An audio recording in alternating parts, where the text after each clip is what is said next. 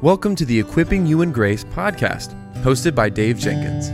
The Equipping You in Grace podcast is a podcast about helping Christians develop a biblical worldview in a conversational tone about issues inside and outside the church. Now, for today's episode, let's join our host, Dave Jenkins. All right, guys, welcome back to the Equip You in Grace podcast. My name is Dave, and I'm the host for this show. And joining me today is our friend and sister in Christ, Dawn Hill. And today we're going to talk about something that is really extremely important as it pertains to our ongoing conversation about deliverance. And that is the matter of biblical literacy and biblical authority. Now, I think everybody who listens to this show knows that um, I, I've written two books on my first two books are on this topic.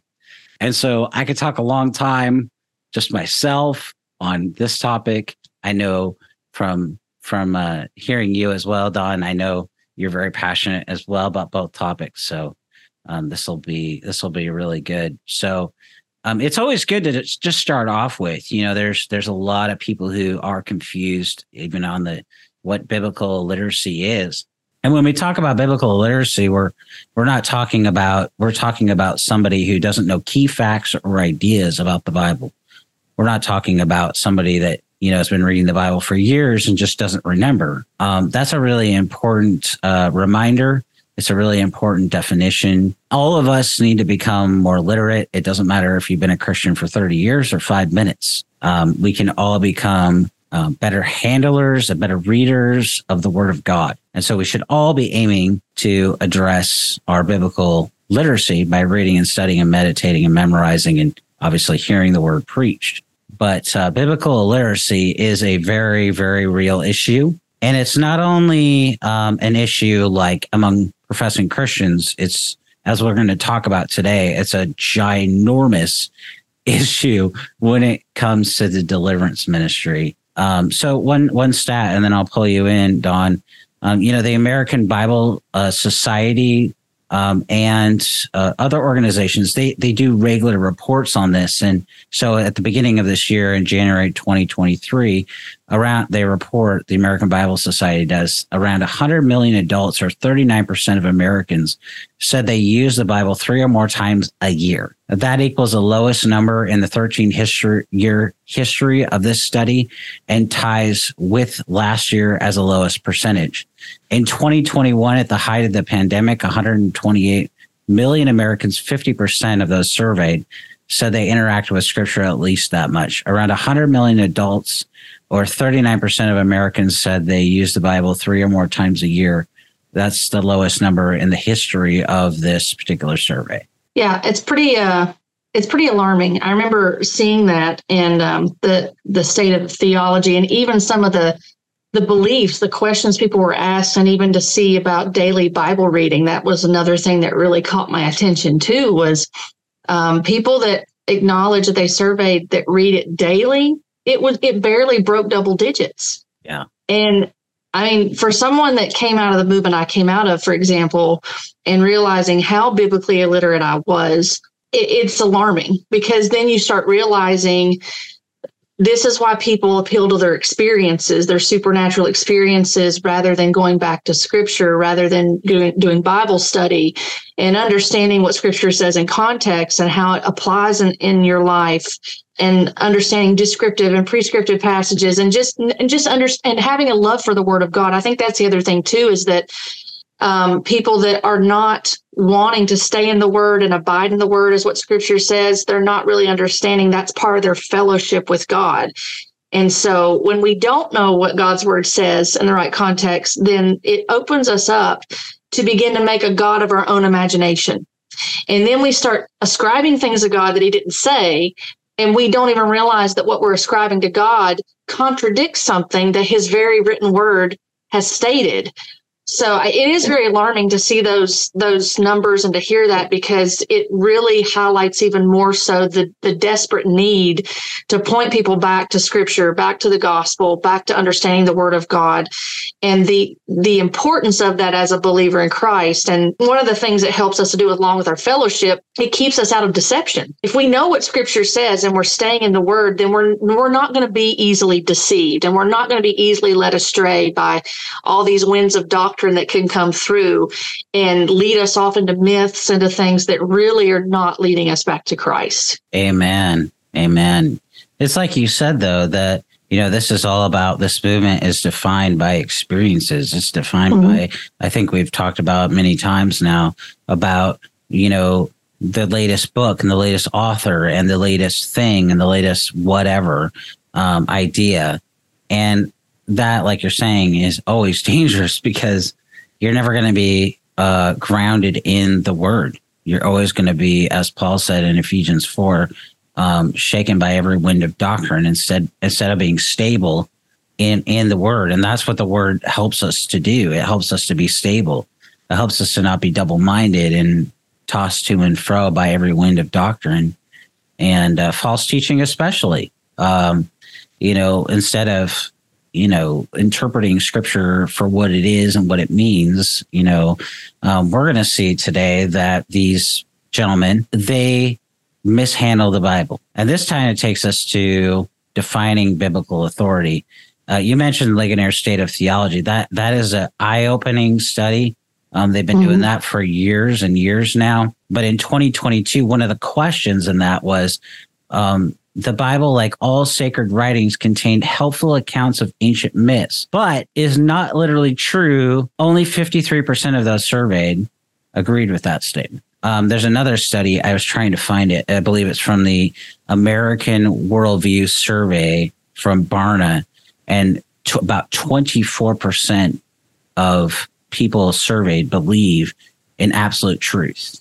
And that is even more shocking and then we, the, so, so when we use these two types of surveys, the state of the Bible, and then we look at the state of theology, you just, then, then I like to say, go look at what's published, you know, from publishers and look at what's, uh, what the top, uh, consumed podcasts are in the religion category on Apple uh, podcasts under the Christianity category, and you have an overwhelming number of them that are new age or, or false teachers, mm. and it's it's it's alarming. And then we look at these st- statistics, and you just ask the question, hmm, what is happening in our churches? And I think as as uh, as we've been talking about this, it just becomes really apparent the problem is the problem that we have in the professing churches we don't want to deal with issues or very few people, I'll say, very few people want to deal with the issues and speak to the issues.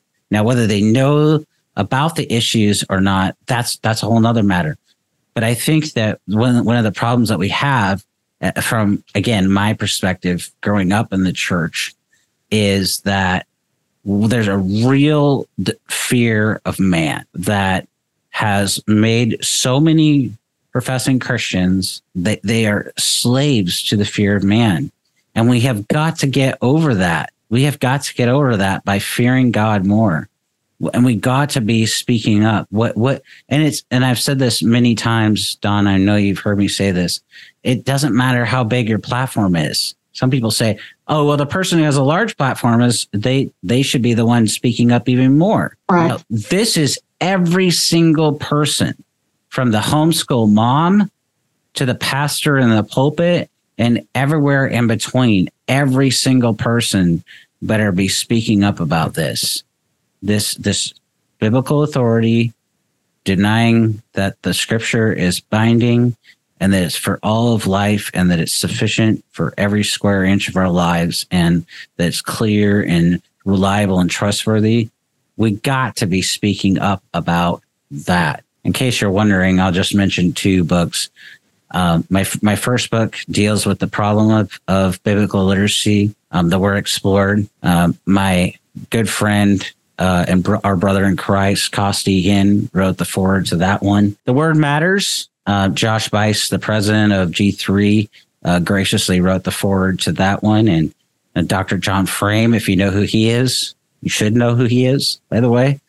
Um, he said, My friend Dave Jenkins has written a great book on biblical authority. And so I don't I don't say that to toot my own horn. I just say those are two resources that I think will um, help you uh, discover more of these things, and a lot of people have found them to be helpful. So, yeah, I think one of the things too, um, when you were talking about that uh, in uh, the question, some of the questions that people are asked, I know that even some of them consisted of what their belief was as far as Jesus being created versus the, the Son of God being preeminent. There's just different questions that have been asked in some of those surveys, and it's alarming to see how many people actually believe that Jesus was a created being or that sin isn't a big deal or certain certain things that scripture has a strong point on them as far as being a believer in the way that we are to walk and again it goes back to people not knowing what scripture says and then when you don't believe you believe that the bible's a myth that it's just full of stories just fables then what's your what's your faith rooted upon? I mean we we come to saving faith through the proclamation of the gospel and the gospel is found in the written word of god. That is that is the foundation upon which we rest um, in our Christian faith of knowing what Scripture says about our Savior and then putting and our faith in Him to save us from what God's Word says. So it, it just creates a very shaky foundation when your when your foundation is not rooted in the Word of God that has been given to us. Um, and again, and then it goes back to you, you start creating all these things about who you think God should be, and and you start creating the standards, and then you have made yourself God, or that that you made this God that you have concocted in your own understanding. That that is denied in scripture. And so that that's why it is it's vitally important to to go back to what the word of god says in context. Um, and we want to honor god. I mean that as as believers our desire is to to glorify christ in all that we do. How can we do that fully if we don't know what his word says? I i agree with you. It's very concerning and that's why we wanted to talk about it. Yeah and and i and i believe we're going to even cover this this idea and others as well in the book to point it out to to draw it out. So, um, you know, you can you can be looking for that as as we're working on that. And uh, we we are meeting once a month to you know talk about that, and um, we're we're kind of still working on an outline, I think, in a in a ideas. But we're we're gonna we're on this because, and we're gonna keep speaking to it because at the at the root level that's where these these issues emanate from. If you if you understand the foundational matters like how serious biblical literacy is and how serious the bible is under attack you can begin to understand then these topics. And because this is what they do they twist the scripture as we're going to see because they they they at, at a root level what false teachers do is they don't believe the bible so they have to reinterpret the Bible. And this isn't only an issue with deliverance. This is an issue on the on social ju- in social justice. It's an issue in gender. It's an issue in sexuality. It's an issue on Adam as a real person in real history. It's an issue with theological liberalism. It's a, it's an issue. Period. Um, but if you understand that what I just said, it makes it a little bit easier to understand and digest uh, what these guys are saying, and there's a lot of interest in um, understanding and break, people being able to break these things down. But if you understand that where where the root is, like a tree has a root, right? A house has a foundation.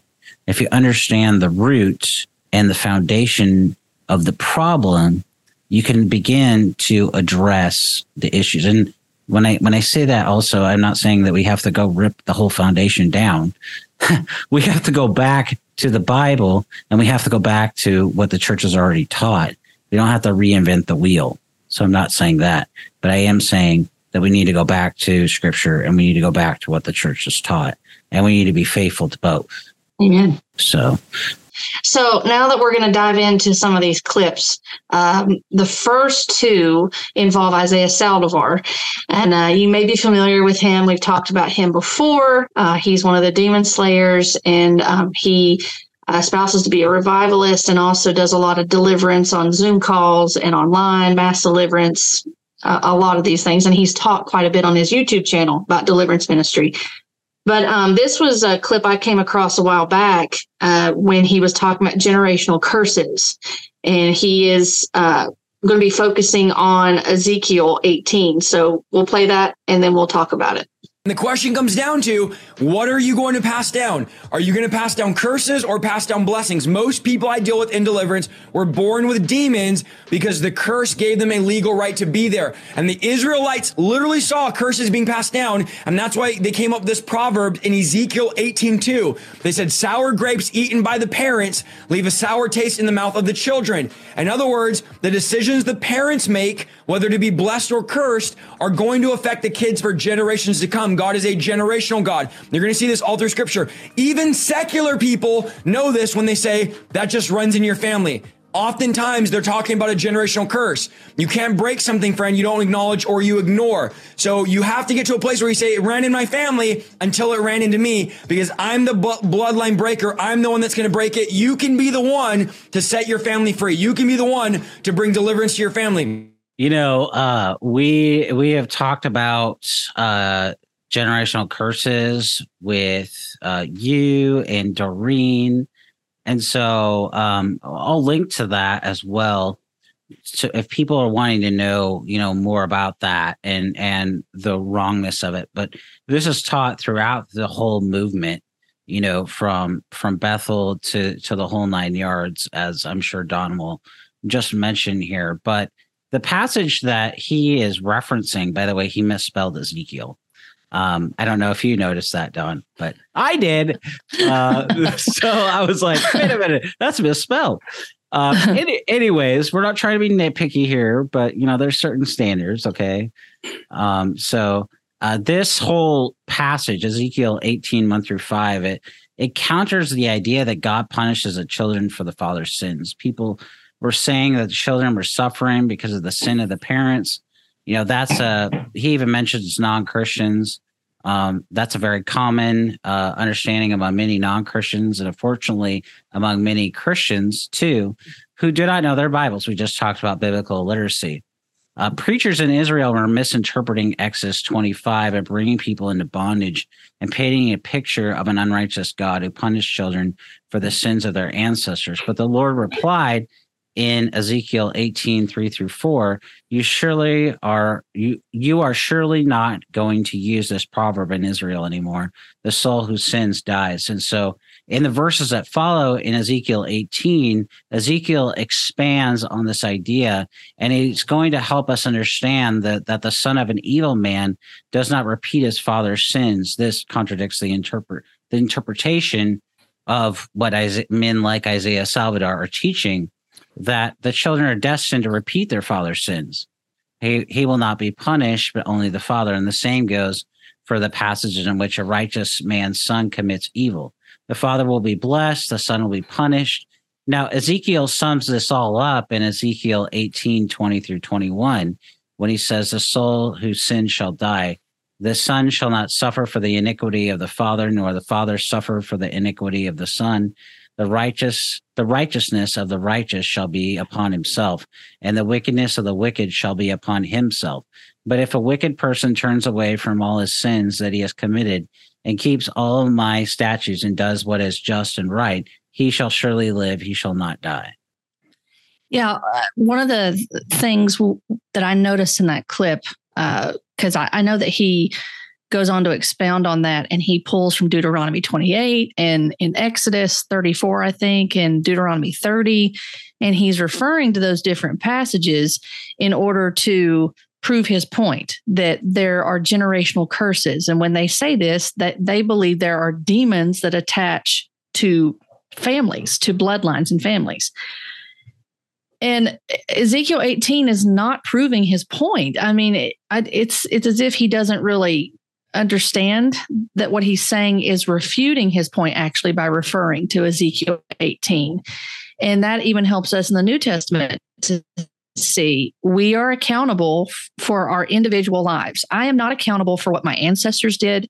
You're not accountable for what your ancestors did. Um, we are going to stand individually um, and be accounted for for what we've done just as our salvation cannot be through a family bloodline. It had it's on an individual basis. And that even seems to be what ezekiel's referring to is that, that it's alluding to that type and shadow of salvation that is to come through christ. The other thing that i want to point out too in that is that he points back to himself as the bloodline breaker. You're not your own savior. I mean, I don't think that he would say that. I want to give Isaiah the benefit of the doubt on that. But I don't think he realizes that he's saying and he's setting himself up as his own savior, saying, you know, you're the you're the bloodline breaker in your family. The curse stops with you. And that that sets it up to where you are the one that's bringing redemption to your family. You're the one that's bringing um, the change in your family. Jesus is the one that is actually the bloodline breaker, if you will. He is the one that has he has canceled our debt of sin. He is the one that has transformed us and made us a new creation. He is the one that has redeemed us and reconciled us back to the Father. So this whole mindset of, oh, I'm a bloodline breaker, you know, they make t-shirts with this stuff on it too. And again, it just points back to self. It's it's putting you up on a pedestal collectively. Like when I say you, it's putting you up on a pedestal to where even though you may genuinely want to honor God and exalt God, you're really exalting yourself.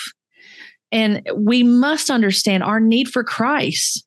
Um, I, I can't break the the the cur- and even when you're talking about curses, you know, it, that can stem from the fact of the children seeing their father or their parents or other family members committing sin. And because that's not addressed in a biblical way, that continues on in that family bloodline. It doesn't mean it's a demon attached to that bloodline, it's because of sin coming in that sinful nature that's there and the children are not taught better they're not guided back to what scripture has to say in context and are not being raised up in the admonition of the Lord.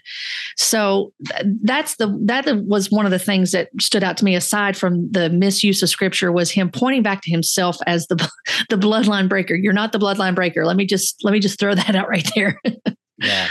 It's like you've talked about in other places as well. This really undermines the sufficiency of scripture yeah. and the sufficiency of Christ. And so, you know, uh, Galatians 3:13 says Christ redeemed us from the curse of the law by becoming a curse for us for as written curses everyone who is hanged on a tree verse 14 so that in Christ Jesus the blessing of Abraham might come to the Gentiles so that we might receive the promised spirit through faith. So yeah. I mean there you go right there. I mean I don't know how much clearer it could be, you know, you know and and that's just where we that's where we come to this whole matter of biblical literacy. It's like do you know how to read the Bible? Do you know how to study the Bible?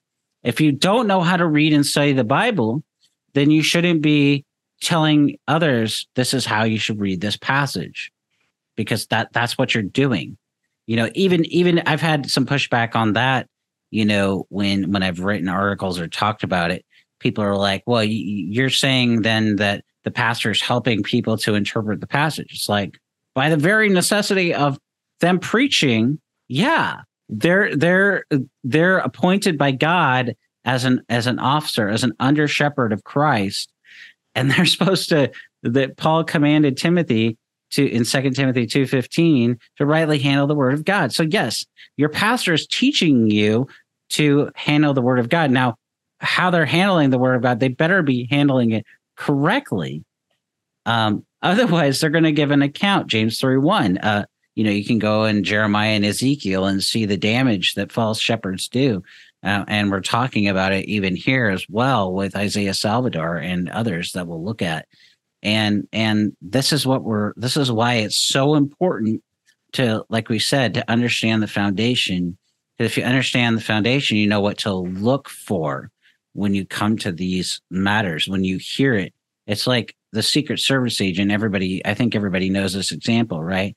The Secret Service agent study studies the dollar bill, the original dollar bill, so that they know how to spot the fake, the fraud. We have the genuine article in the in the scriptures, but we have to learn how to read and to study the Bible so that we're not going to lead people astray. That's why we we when we talk about these things, you'll often see Dawn and I and others um, giving context because that's that's really important. Because if you miss the context and you just cherry pick the verse or do a, a what I call it a genie genie a bottle kind of, hey, look at me, I just opened my Bible and oh look, I just I just turned to this verse. I'm I'm not even going to tell you what verse it is because I, I, don't. I'm not going to give you an example on that. I'm not going to give people a, uh, an opportunity to say, "Oh, you know what? He opened the the Bible and did the very thing that he condemned." Um, but here's the thing: that's not what we should do. We have to understand context. You have to understand even in the context. You need to understand before you can even get to the context.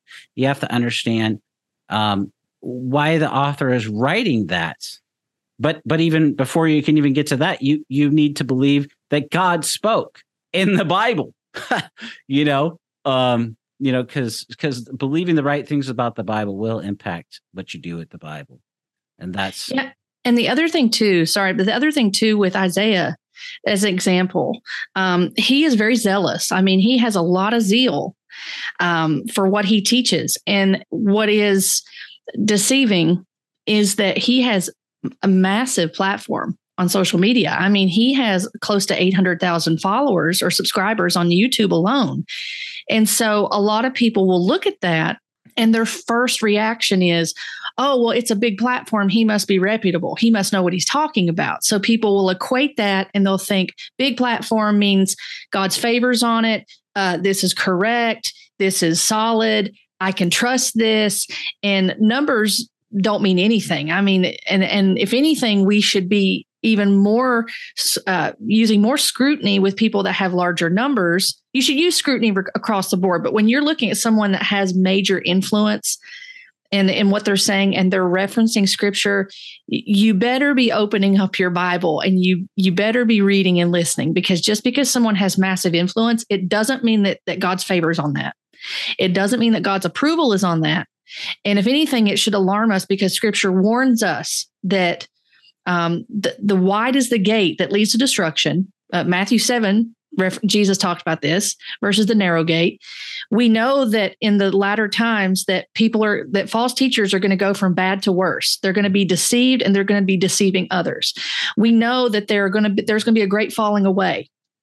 So the numbers don't um, are not in favor of many people coming to faith in Christ. There will there will be people that are coming to faith in Christ, but I say this just as a warning to people. Just because someone has large numbers does not mean that that is God approving of what is going on there and what is being taught. We need to use biblical discernment it also doesn't mean not everybody with a large platform is a false teacher so my point in saying this is you need biblical discernment you need biblical literacy you need to understand that the authority of scripture and that it is sufficient for your life as a believer amen no i 100% agree and i can i can take that even a step further and say you know some some people that you know they get rubber rubber stamped well people that get rubber stamped you know what I call rubber stamp. You know, they get the stamp of approval um, by you know Bill Johnson. The same thing happens in our camp in the Reformed and and and the evangelical world. And you get rubber stamped, and then that person starts. You start to see they they start to climb and influence, and and but then what ends up happening is, and I've seen this. I've been doing this uh, now 23 years. So keep that in mind. I I have seen so many people fall by the wayside because they start to get a little bit of influence, but they but they lack is they lack spiritual maturity. And the more influence you get, uh, the more accountability you better have. Yeah. Like just just saying, like, and and it's not even just if you have a little bit. The I, I can speak very personally to this.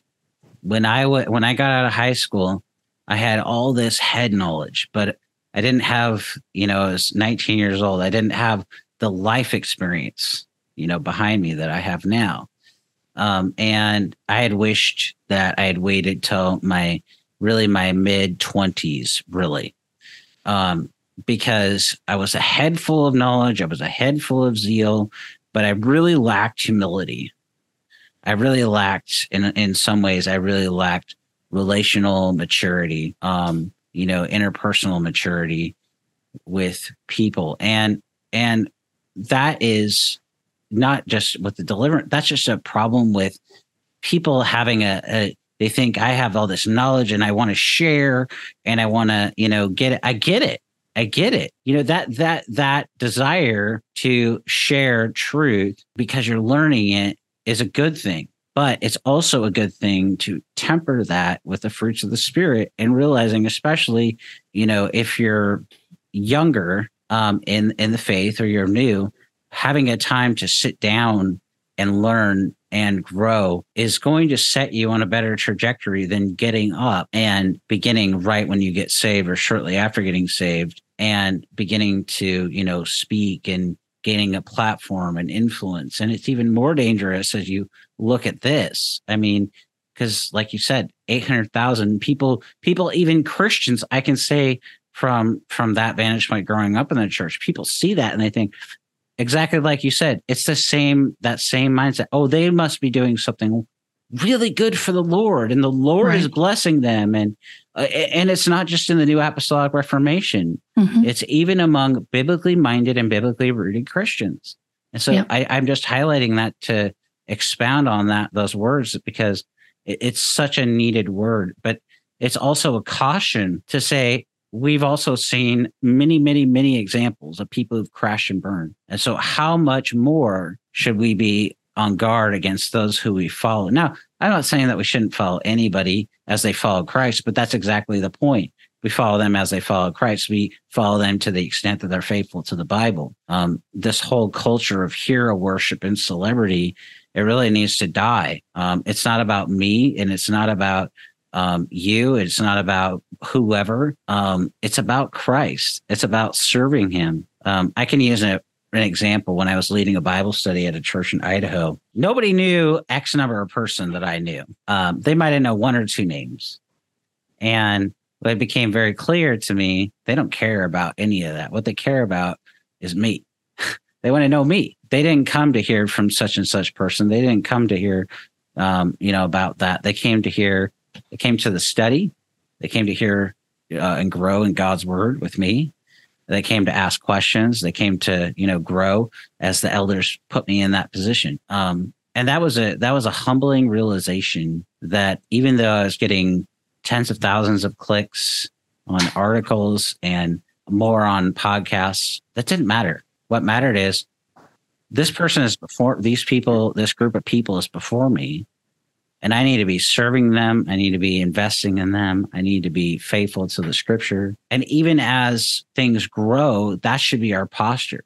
We should have a humble posture. Uh, people people find that appealing in on so many levels, but it, it's it's really because um, we know when somebody's proud, and we know what God says about pride in Proverbs 15 and how He hates it, and we also know what the New Testament has to say about humility because it it tells us again and again, you know, God resists the proud, but He gives grace to the humble, and and on and on we could go. And but I, I just I just wanted to mention that because it's such an important thing in a, in a culture, and even especially if you're an author or a writer, there's this culture of you know I, I you have to have a certain amount of followers to get published and and even a certain amount of followers to have a to get a book deal. And then even more, you have to be on the conference circuit. I can just say that from, I say that as somebody who is a literary agent. It happens. It's there. It's the reality. I understand the business side of it.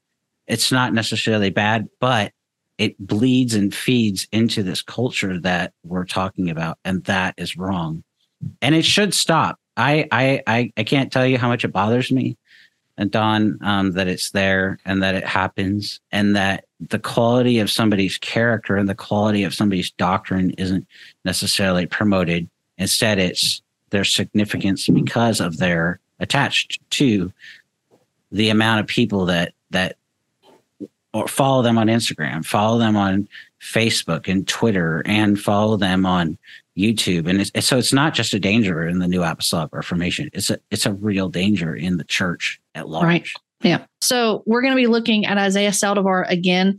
And this time it's from a video that he did about a year ago where he posed 25 counter arguments to deliverance ministry.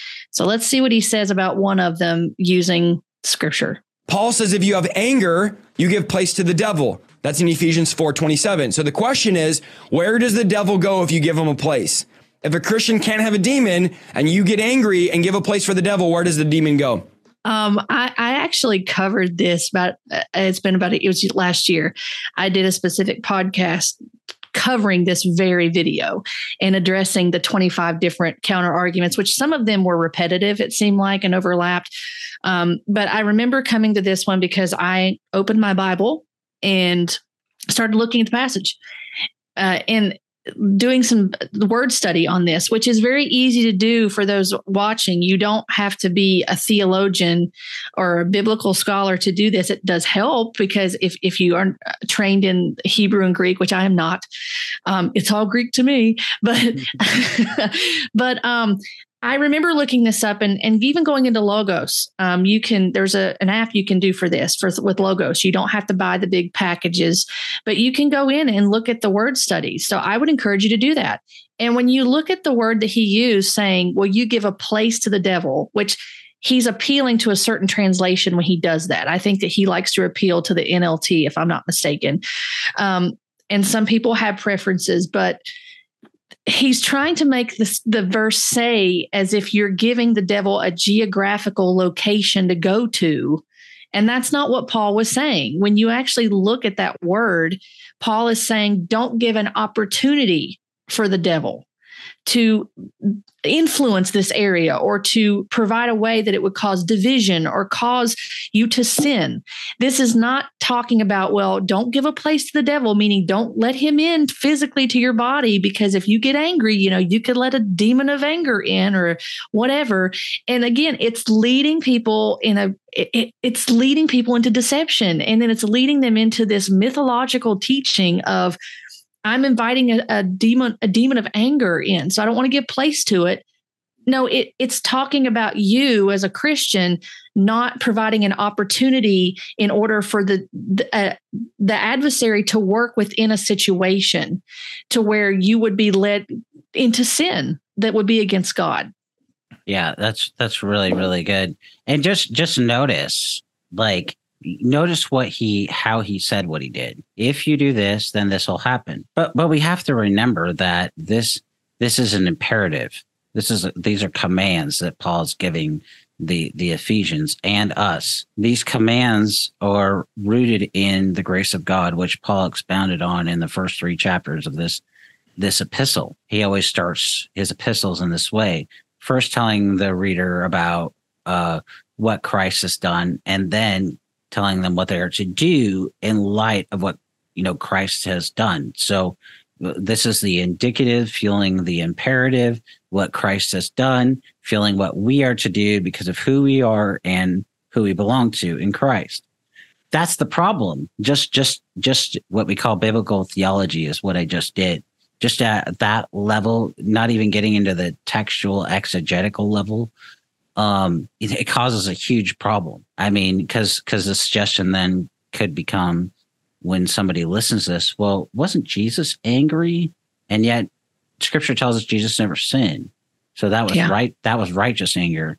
Um, so are you saying then, Isaiah, that we can never get righteously angry at things like abortion and sex trafficking and, and the like at sin itself? Um, you know, of course we have to be careful because if we cross over into, we can easily cross over in our flesh. We can cross over as Christians into unrighteous anger where we want to, you know, harm the sex trafficking person. We want to harm the person that got an abortion. That's sinful because that right. person is made in the image of God. So, so it's, yep. it's like a really fine line. At one moment you're, you're righteously angry at the actions and the people that are engaging in it and then you cross the line when you want to do physical harm to them. I use I only use that um, example because what what Isaiah is doing is he's crossing the line and he's equating, as Paul is saying here, be ang- in verse in Ephesians four twenty six. Paul says, "Be angry and do not sin." And then do not let the sun go down on your anger. And then he says in verse 27, and give no opportunity to the devil. But uh, where's the discussion of, and I haven't watched this whole video, but it wouldn't be shocking. Um, he hasn't, I probably hasn't talked about sanctification or repentance or growing in Christ. It's probably something to the effect of, hey, um, y- you got to get deliverance because you got a demon and you gave Satan legal access, not disrupting your fellowship with God. But guess what? You gave Satan a, a foothold. You gave him legal rights. You gave him a foothold. So then the question becomes for these guys. So you're not talking about fellowship anymore. Instead, legal rights as code for the Christian security in Christ being broken. And that's that's really, I think, um, that's really damaging to people because if there's no security, there can be no assurance. And Christ gives uh, the Christian Christian can persevere because of Christ, because they're united to Christ, because they've been declared not guilty. they have been adopted by God. Um, they've been brought in through the door. They they no longer belong to the kingdom of darkness. They belong, as Paul said in Colossians one, to you know the kingdom of the Lord Jesus, and and all those beautiful realities. Um, so yeah, I mean, where's that? You know, in in this conversation. So so from a biblical uh, theological perspective, it doesn't work. It doesn't work uh, in the book of uh, Ephesians that that he's referencing. It it doesn't work. Um, it doesn't work at a foundational level in the passage. Um, it causes significant problems theologically. Um, I think I even mentioned the pastoral issues that it causes with assurance of Christians because it impacts their, um, you know, their security and their assurance. But just pr- very practically, you know, that's what's so dangerous about it because people do really struggle with anger. And so they might hear this and be like, well, I'm angry at so and so. And you just told me essentially that when I'm angry, I just gave Satan a legal foothold into my life. And so what then practically what hope have you given to that person? Um, it's it just uh, causes so many so many issues. And and and I think it's helpful. Um, I get told this is really helpful when I break it down. So I, I'm trying to break this down a little bit more for people because if if you uh, if so that when you hear these things you can spot it. Okay, Dave said at the at the biblical theological level, the whole Bible level, it won't work. It doesn't it has problems theologically, so it has problems with you know how we're taking the scripture and uh, applying it. It has problems with the way in which we're going to minister to people, and it has problems. It causes problems practically for me. So we should avoid that. Avoid avoid that teaching is what I'm saying. Yep, I agree. All right. So the last clip that we're looking at today is another individual that uh, espouses to be a demon slayer. His name is Vlad Savchuk. He is a pastor over a ministry called Hungry Generation and uh, has a decent amount of influence. I can't remember how many uh, followers he has on YouTube or on social media, but at any rate, uh, this is a very interesting statement that he is getting ready to say regarding John 10. As a leader or as a pastor, I want to read to you uh, John chapter 10, verse 12. It says, But a hireling who is not a shepherd, who does not own the sheep, sees the wolf coming and leaves the sheep. Deliverance exposes hirelings. Come on now.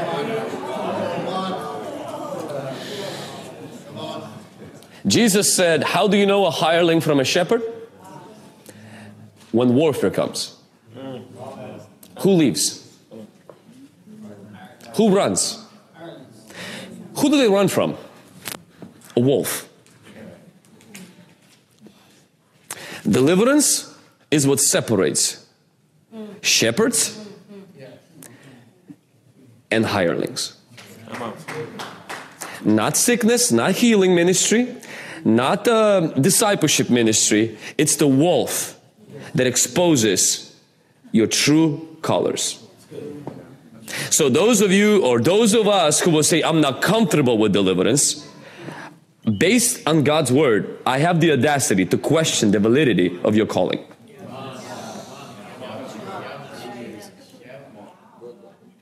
Oh, deliverance is not my thing. Maybe you're a hireling.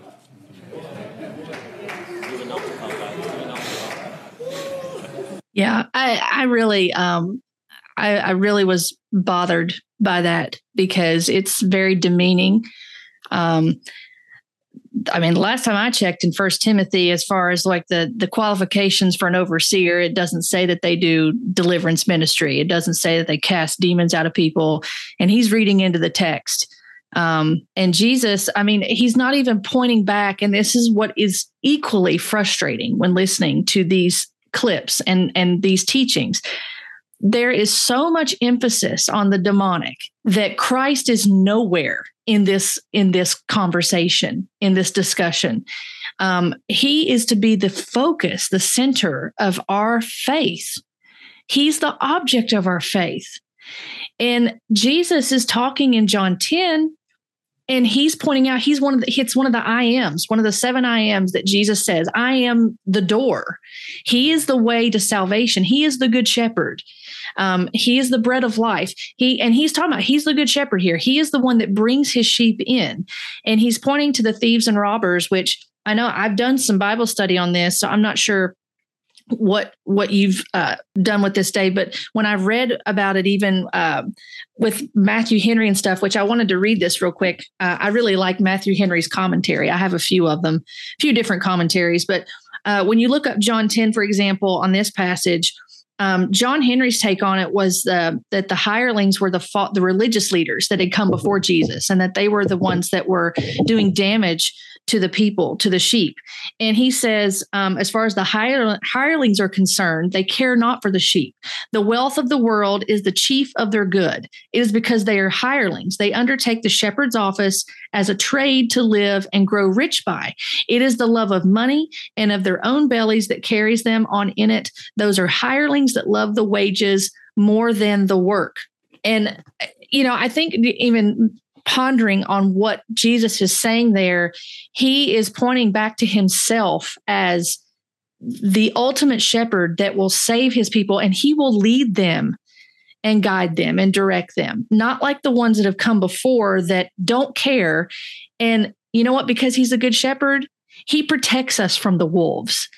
And I'll just be frank, I view Vlad Savchuk and these others as wolves. They are wolves. For a, for an individual to stand on a platform like that and to say what he did with such a smirk on his face and to belittle pastors that actually take a biblical approach to what biblical deliverance is, which is salvation through that's that's through the proclamation of the gospel of Jesus Christ because that is sufficient for us to be delivered from the tyranny of Satan I find that to be a wolf statement. And uh, it's belittling the the um, the call of a man to be a pastor and to truly lead God's flock into all truth that is found through the Word of God. That's really well said. Really well said. And and it's an important thing to to to say. You know, in um, Second Timothy four two, Paul charges Timothy and anyone who would preach to preach the Word be ready in season and out of season, reprove, rebuke, and exhort with complete patience and teaching. You know, of course, we know from First Timothy 3 2 that, as you were make, uh, making reference to, um, the only thing that the elder is to be able to do is to teach, mm-hmm. to rightly handle the word of God, as Second Timothy 2.15 says in Acts 20, the elders of Miletus are commanded to preach the whole counsel of God where, where is where is that? And and I think even earlier you you mentioned um, with Isaiah Saldivar, he doesn't even point to Christ. No, uh, but and yet Jesus in John 10, 7, he says, so Jesus again said to them, Truly, truly, I say to you, I am the door of the sheep. All who came before me are thieves and robbers, but the sheep did not listen to them. Verse 9 I am the door. If anyone enters by me, he will be saved and will go in and out and find pasture. Verse 10 The thief comes only to steal and kill and destroy. I came that they may have life and have it abundantly. I am the good shepherd.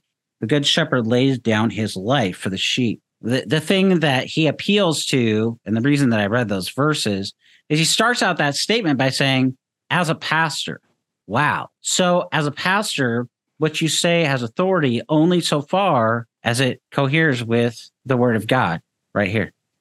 Um, the pastor does not have authority above the word of God. And and any pastor who says that they do have authority over the people when they're not even rightly handling the Bible is and I'm going to say it this way, James White says that very thing is criminal.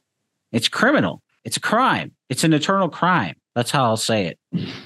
Because you are taking something that is sacred. You're not just saying, oh, you know, you get a little sports fact or a little idea or a story wrong. You're taking the word of God and telling people, as we talked about earlier, you're saying, this is what this passage means. Hmm.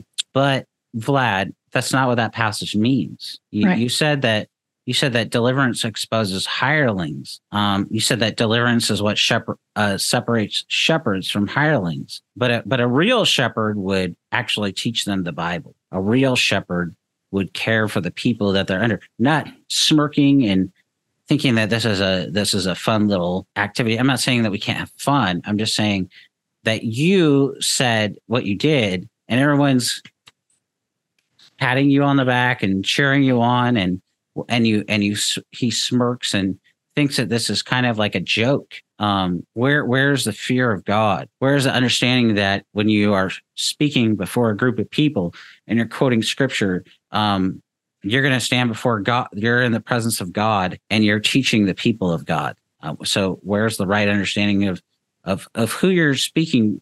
Uh, first, whose presence you're speaking in, and then whose people you're speaking to. Um, so there's there's a real lack of the fear of God um, there, and and it's deeply deeply troubling, um, and it leads to him sort of self congratulating, as you said, pointing to himself. Whereas, as I read from John 10, and as you mentioned, the seven times, those seven times in John's gospel, they go back to Exodus 3.14, where God says, I am who I am. You see, God is eternally self-sufficient in and of himself. And that's Jesus's point. He is the son of God and the son of man. And Vlad totally missed that by pointing to himself. He's making a mockery of the the eternal self-existence of God himself and and in the presence ironically in the presence of God and before the people of God um, he, he says that anybody who doesn't practice this thing is a is a isn't isn't a um, isn't a shepherd but the, the ironic thing out of his own mouth he is saying he isn't a shepherd. He's a false shepherd and he's a false teacher. So um, it's just it's, it's literally ironic. Um, by by mishandling the Bible, he is guilty of the very thing in which he accuses other people of.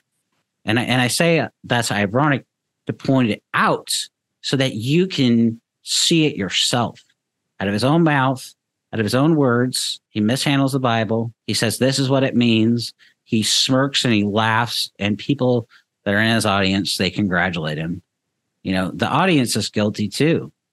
They're encouraging him on in his false teaching. Um, and I think Vlad has like tens of thousands, if not more, people following him on YouTube. Yeah.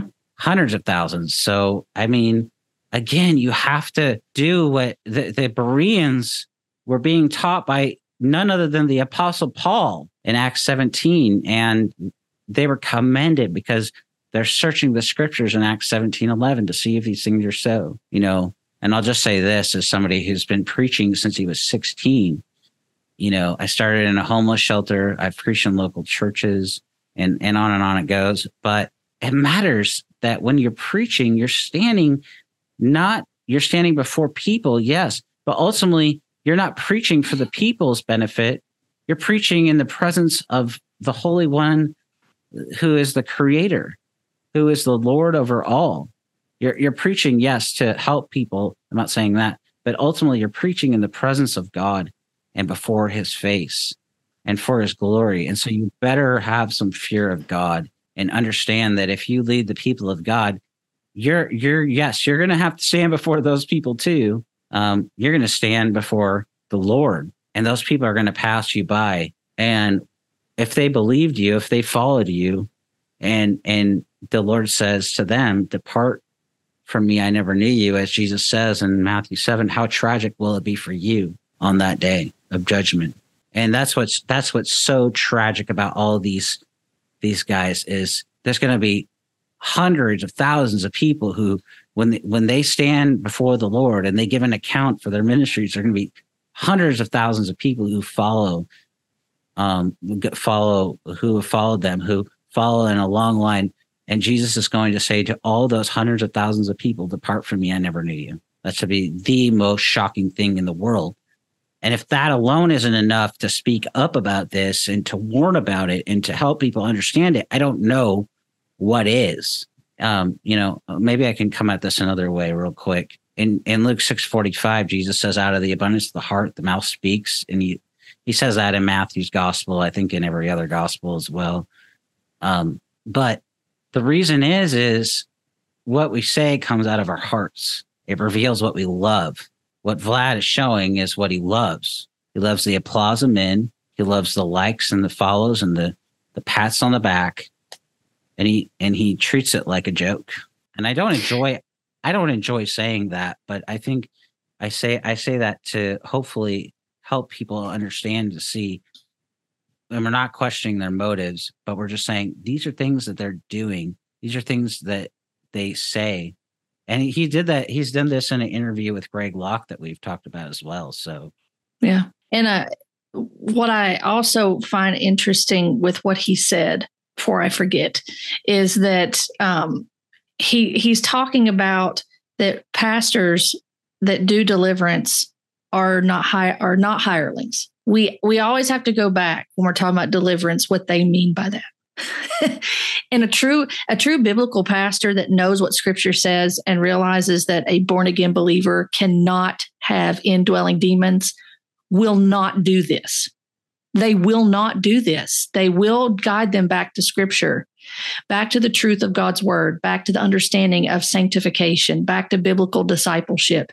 Um, that they will guide them back to the authority of scripture and not to a man exalting message where Christ is not exalted in this. And and again, I, I just I say that because it's very unfortunate that that Christ that it was Christ centered. This whole John ten was, of course, the, the Bible is Christ centered, but when he was focusing on John ten, that was an amazing opportunity to focus on how Jesus is the door and he is the good shepherd and to preach a salvation message. And instead, the opportunity was wasted on a man exalting message, on slandering godly men who care about the flock of God and ministering a message that is false in its very nature uh, and just perpetuating more spiritual bondage in people. It was a great disservice to those listening. Um, and it, it, makes me very sad to, to, to hear it. Me too. Me too. It's, it's, presenting another Jesus as we've as we've seen today, which is no Jesus. It yeah. offers no help and no hope. And that's that I think is the most tragic thing of all is we have real hope. Um, there's real hope for people who are really struggling with knowing what the Bible says and what it means. Um, God hasn't withheld hope. He has offered hope from Genesis to Revelation and everywhere in between. You know, in the Old Testament, we see this through the stories of real people who were living in real times where they faced real struggles like you and I and we see that even in the in the gospels. Um, you know you, you had peter for example. He was you know we know very zealous. He wanted to go he was gun-ho and he wanted to go. And uh but even there he had to go through a period of testing of refinement we know and he failed three times and then the lord restored him graciously. I i pray that these men that we continue to talk about that they really consider how they're leading people astray. I and I pray also for the followers, their followers, their disciples. They they have disciples. Yeah. The people that are following their teaching, they are making not disciples of Christ, but disciples of themselves. And at the end of the day, all those people, like I mentioned, they're all going to funnel past past Vlad and the demons, all those demon slayers, and one by one, that the Lord of glory is going to say to them, "Depart from me, I never knew you." And that person, that we don't know this for certain, but say Vlad is is there and he is standing off to the side next to the Lord and all these people are filing one after another after another to the Lord and the Lord is telling each one of those people depart from me I never knew you depart from me I never knew you depart from me I never knew you depart from me I never knew you that should give you pause today right now to realize that these people aren't giving you hope they're not giving you help they're asking you to keep coming back to them. They're asking you to not have any security and not to have any fellowship. They're not helping you to grow. They're not pointing you to the to the what the scripture means. They're pointing to what they think it means. There's a difference. If I point to what I think it means and I don't explain this is what it means in context, I'm not rightly handling the Bible some people say there's no way to rightly handle the Bible. There is a right way to handle the Bible. We're going we're going to talk about that in another episode, but there is a way right way to handle the Bible and it matters. It matters how we handle the Bible. It shows what we do with what we believe about the Bible. And it matters because if in that scenario Vlad and the demon slayers are all standing in next to the Lord and millions of their followers go and and funnel past them.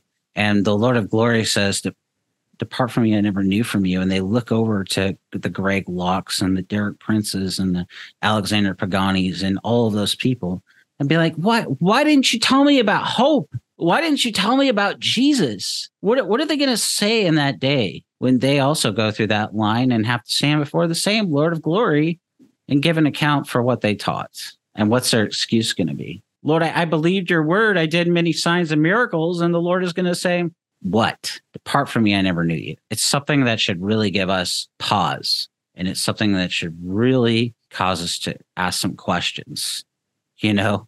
And, and a lot of people have these questions. They're asking questions about these things. The more you and I speak up, as you know, um, the more that like Doreen speaks up about it as well and others as well the more questions we're getting, the more people are realizing that these people are not handling the Bible. And what these people want is the Bible. They're hungering for the Bible. And they're being stuck in stuck in biblical literacy, stuck in infanthood and not being allowed to grow into mature maturity in Christ because they're not even being pointed to Christ. Thanks for joining us for this uh, conversation. Um, I always enjoy, well, enjoy is a relative way term here, but but I think that people enjoy and are helped by these episodes. You know, it's a difficult thing, um, you know, to talk about, but I, I appreciate your willingness to do it and uh, your commitment to the word and your commitment to Christ and your commitment to the church. And I, I share that desire and echo it. And uh, that's that's really why I'm doing it. So well, I'm thankful to be on, Dave. And um, just as a, a, final thing, I will add uh, when you're talking about the passage in Matthew seven, that is one personally I have really contemplated uh, as someone who was part of this movement. And um, I think it's one of the most frightening passages in scripture um, because of people that are convinced that that they'll they'll do these things. They'll cast out demons. It even says in that passage that they'll say, "Lord, Lord, did we not cast out demons in your name, and did we not prophesy in your name?" And for for for God to look at a person and say, "I didn't know you. I didn't have a I didn't have a relationship with you. I didn't know you." Um, I fully believe that I was one of those that would have been in that group. And by the grace of God, that and by his mercy, that I was brought out of that. And so that is from my end, um, that is why I I do what I do for the glory of Christ, first of all, and to help others come out of this. Um, because the things that are taught in this, especially with deliverance ministry, eh, it, it can be devastating to somebody's faith. Uh, it's damaging and it's not honoring God. And so um, it, it's a fight worth worth engaging in. So I appreciate uh, you taking time to do the same for God's glory and for His praise. Amen.